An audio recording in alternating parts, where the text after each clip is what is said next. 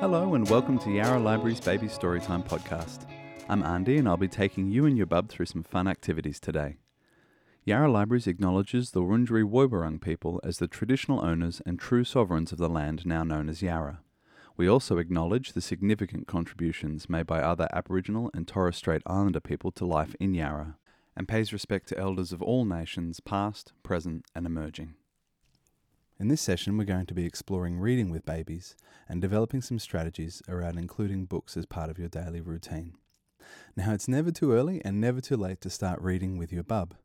Because they're going through such a huge amount of neural development in the first three years, introducing patterns in this time will have more benefits further down the track in literacy, numeracy, and cognition. By reading, talking, and singing together now, you're creating really strong connections in their brain around being with you, which is their primary motivation in the early years, and songs, sounds, and patterns that form the pathways of their brain that are the foundation of all communication. So, sitting together now with them in your lap, facing outwards, bring a book up for them to engage with. If you haven't done so already, you might like to do a few of our books as toys sessions before you try reading with them to ease them into this activity, but you can also just dive straight in here. Let them play with the book, taking them through the pages as I continue to talk to you right now. Finding the right time of day to read can be really important. If reading with Bub is a struggle at the minute, it might simply not be the right time for them just yet.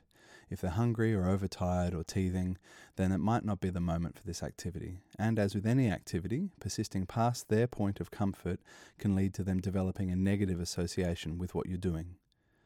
Making this a regular, comforting, and engaging part of your day together will make reading a wonderful go to strategy for when they're upset and train them in an activity that they can use for self soothing further down the line and this also makes reading an activity for anyone in the child's life to give them care and comfort. Have you noticed Bub key in to any particular part of the book yet? Does one image particularly hold their interest, or do they like the flaps?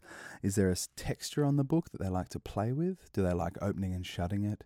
Whatever they're interested in in this moment before we start reading, try to take note of it now so that you can call on it later.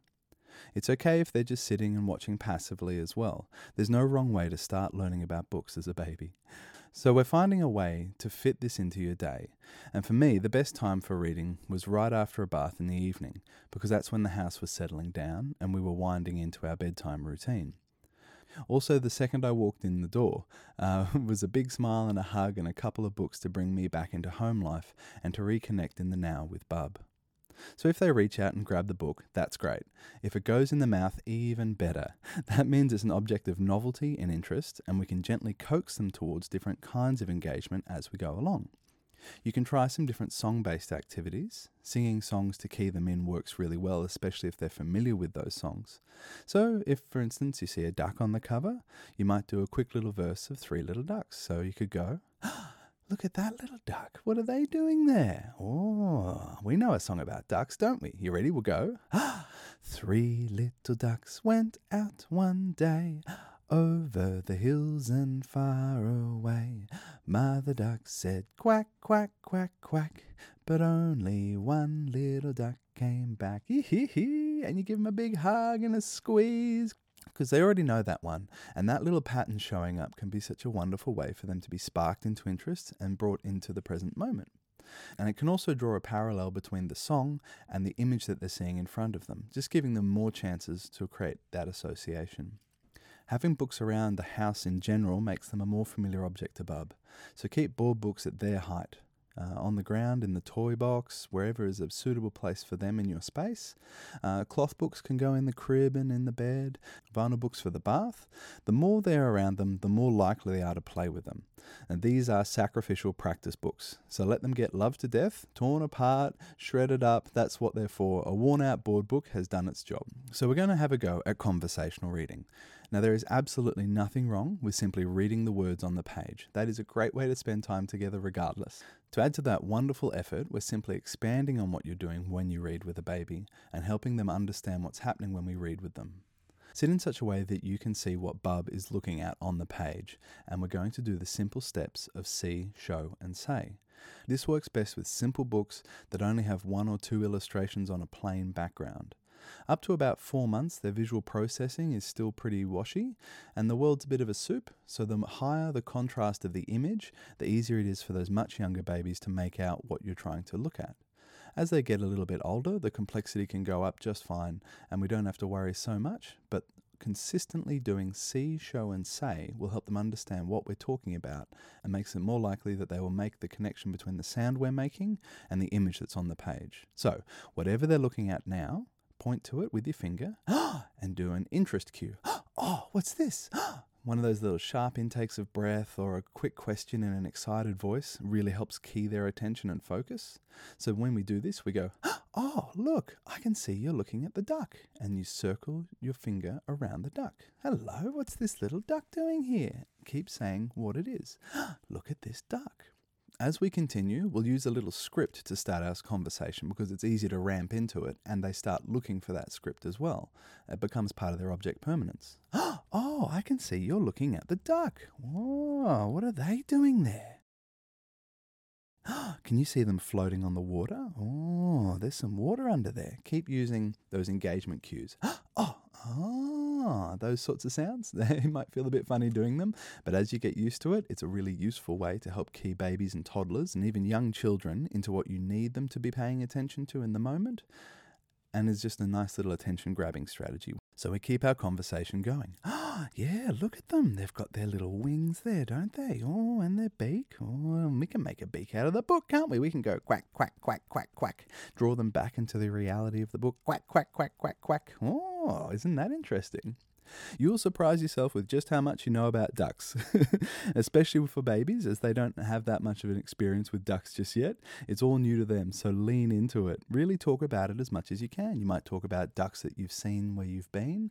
You might talk about a duck toy that they have. You might talk about different facts about ducks from nature, or even ducks from a cartoon or from another story. Just drawing those parallels and using all of those different ideas to expand upon what you're doing in the moment, making that conversation. The other important part here is that you give them a chance to respond. So when you have a question, you give them a little bit of a space at the end. You might go like this What's this? Ah, that's right, it's a duck. And you just open up that little bit of a space for them to make some sound. And it can take a long time, but you just let them roll with it. And for as long as it takes them to make a sound or a gesture or to turn and look at you, anything that lets them know that that space was part of a conversation that you were having with them, the more they can practice that little social game. So, as we keep reading, we're giving them that time to realize that this is an activity between the both of you. This is a social activity and that you're both taking part in it together. It's not just a passive activity. And it can take a while for them to get used to that game, and that's totally fine. We're just going to keep modeling that for them. So, you might talk about the physical reality of what you're looking at on the page. So, if you turn the page, oh, what's this? That's a teddy bear, isn't it? Oh, look at that teddy bear. What are they doing? That's right, they're playing. Oh, they're playing with the bubbles. You like playing with bubbles, don't you? And you might give them a little tickle on the tummy. Oh, look at our bear. And you could look at the facial details of the bear. You could say, oh, look at this. The bear's got a nose. Now you've got a nose, don't you? And you give him a little touch on the nose. Twig. Oh, and I've got a nose. Oh, look at this. look at our little faces. Mm, and look at these hands. You've got hands like that, don't you? And if you want to, you can lean into that moment and maybe do a bit of a round and round the garden. What's your hand doing? And if you wanted to, you could take a hold of Bub's hand and get them to draw around the hand of the bear on the page, whatever they're interested in. So we might go together now. Round and round the garden like a teddy bear. One step, two step, tickly under there. Oh, nice one. So, throwing a few songs in there every now and again if you find their attention's waning, and it's a nice little moment where you can show them that we can be spontaneous in what we're doing. We aren't stuck doing any one thing. We can take that time to play and lean into other things that might interest them at the same time. And that way, we might not get as bored as quickly, and they'll definitely stay engaged longer. So when you're ready or they're ready, move on from that image, making your way through the book for as long as they're comfortable. You might have already jumped ahead, that's fine. In this session, we're only going to do the one book anyway, so challenge yourself to make it last as long as possible. Your patience and energy for reading is a skill also, and you'll be getting better all the time just by talking and playing and leaning into their interest. This sort of patience is going to come in useful their whole lives, so getting started on practicing that now is giving yourself a head start too. So stay with their engagement. As a general rule of thumb, the attention span of any child is their age add three. That's just a rough maximum of what you can expect. It's not hard science. Obviously, this changes person to person and is situational, but it's just a healthy way to sort of check in about your expectations out of any activity that you're doing with a child. So, to this end, we'll aim for just one to two minutes. If Bubba's happy, stay in that moment for as long as they're happy to as well. So do have fun with it. Make some silly noises, make some voices, whatever was done with you when you were little and you really liked about being read to. Now's the time to pull out all those tricks. They're all in there, and all those positive associations will really pay forward.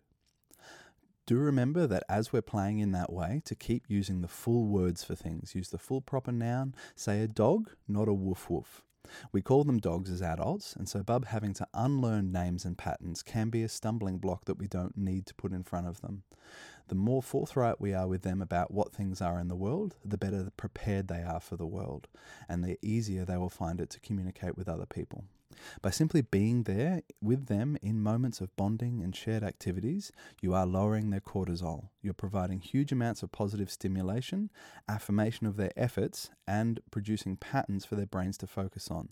All of this creates so many new connections in their brain, and the more frequently they practice that, the more likely they are to keep using those pathways as their neural development becomes more solid.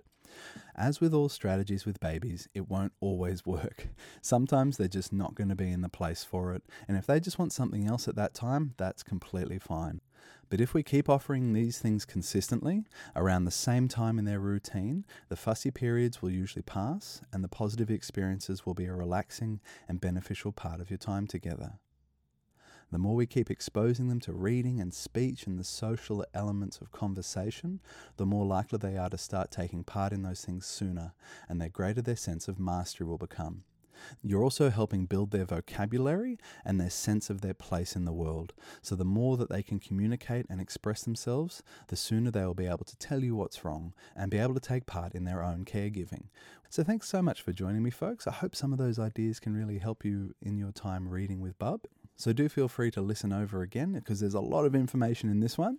Please don't take this as writ. This is all just stuff to dip into and try to add as you go along. There's a lot of information here. And just like with everything with Bubs, it's not about getting it right the first time. It's about practice, practice, practice, and enjoying your time together while you do the thing. So thanks for being with me today, and I hope you got something out of that one. All right, take care. Bye.